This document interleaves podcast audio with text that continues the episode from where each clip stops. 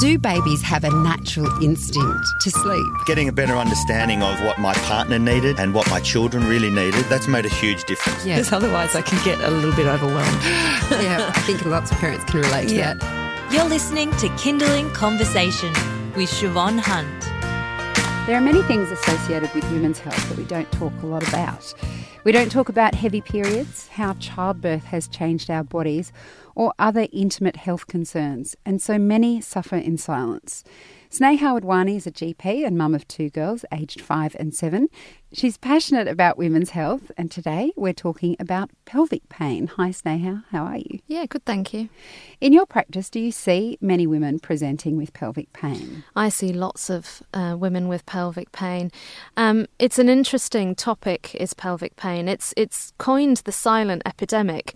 It actually affects about 1 in 5 women in Australia and is said to cost Australia more than $6 billion annually.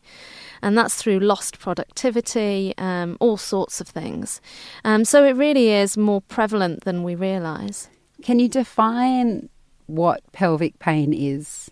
So pelvic pain really is a complex disorder that can cause significant psychological as well as physical symptoms.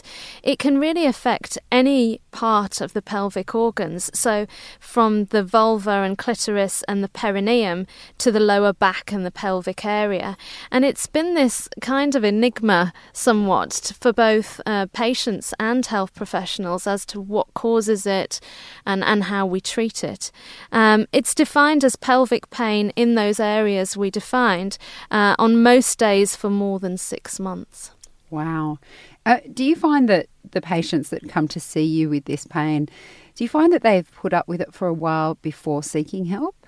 Often that's the case, but often they've also been to see lots of doctors who've not been able to help them, so it can be really quite tricky for them. I have heard that, and a friend of mine went through, I can't remember exactly what it was, but it was around pelvic pain. It was something very specific.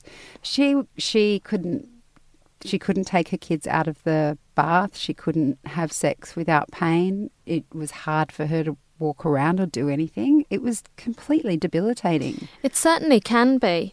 And this is why we need to address it as health professionals, and patients also need to be aware that they can come and see a doctor to explore what might be causing it. There isn't always a cause found, but there's lots of gynecologists out there working in the field at the moment who are developing interesting and somewhat beneficial techniques to deal with these symptoms. You're listening to Kindling Conversation. I'm speaking with Sneha Wadhwani. She's a GP and mum of two girls. We're talking about pelvic pain. Sneha, can I assume that many of these women who have pelvic pain have also given birth to children? Not necessarily. So the causes of pelvic pain are multiple. So endometriosis is one of the key causes of pelvic pain. But there may be things like pelvic inflammatory disease or infection in the pelvic organs. There is also this condition that we're seeing more of now called pelvic congestion syndrome, where we look on ultrasound and see that the vessels, the blood vessels around the pelvic organs are quite engorged and dilated. So, you know, evidencing that there might be that congestion of blood and flow in the area may be causing some of that pain. There may also be vulvodynia, and that means pain in the vulval area, and that can come because of many causes, not just childbirth. It may also include painful bladder syndromes, which may be with or without urine infections.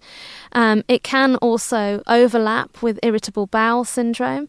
And there can also be some neuralgia, so some pain and irritation in the nerves around the pelvic organs, which is now being treated, certainly here in Sydney, with various treatments under some specialists.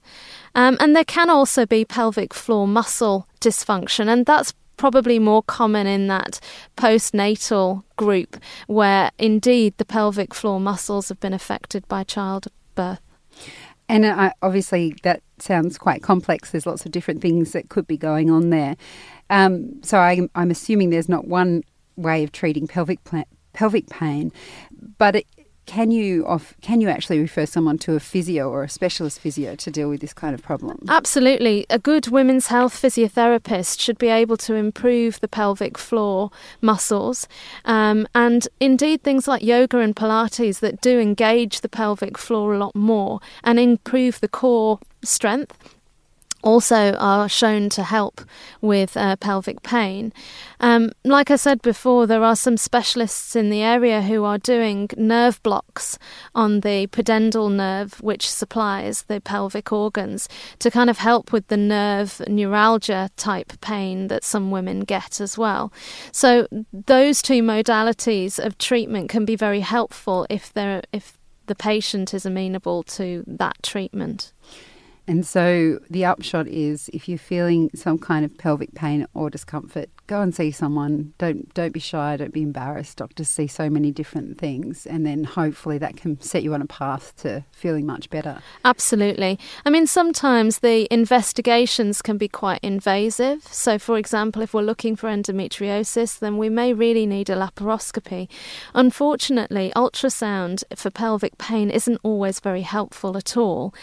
So we really need to try and identify what the risks, what the causes might be, exclude some of them along the way, and then, as you say, start on a path that may lead you to things getting better. Sneha, thank you so much for coming in today. You're welcome.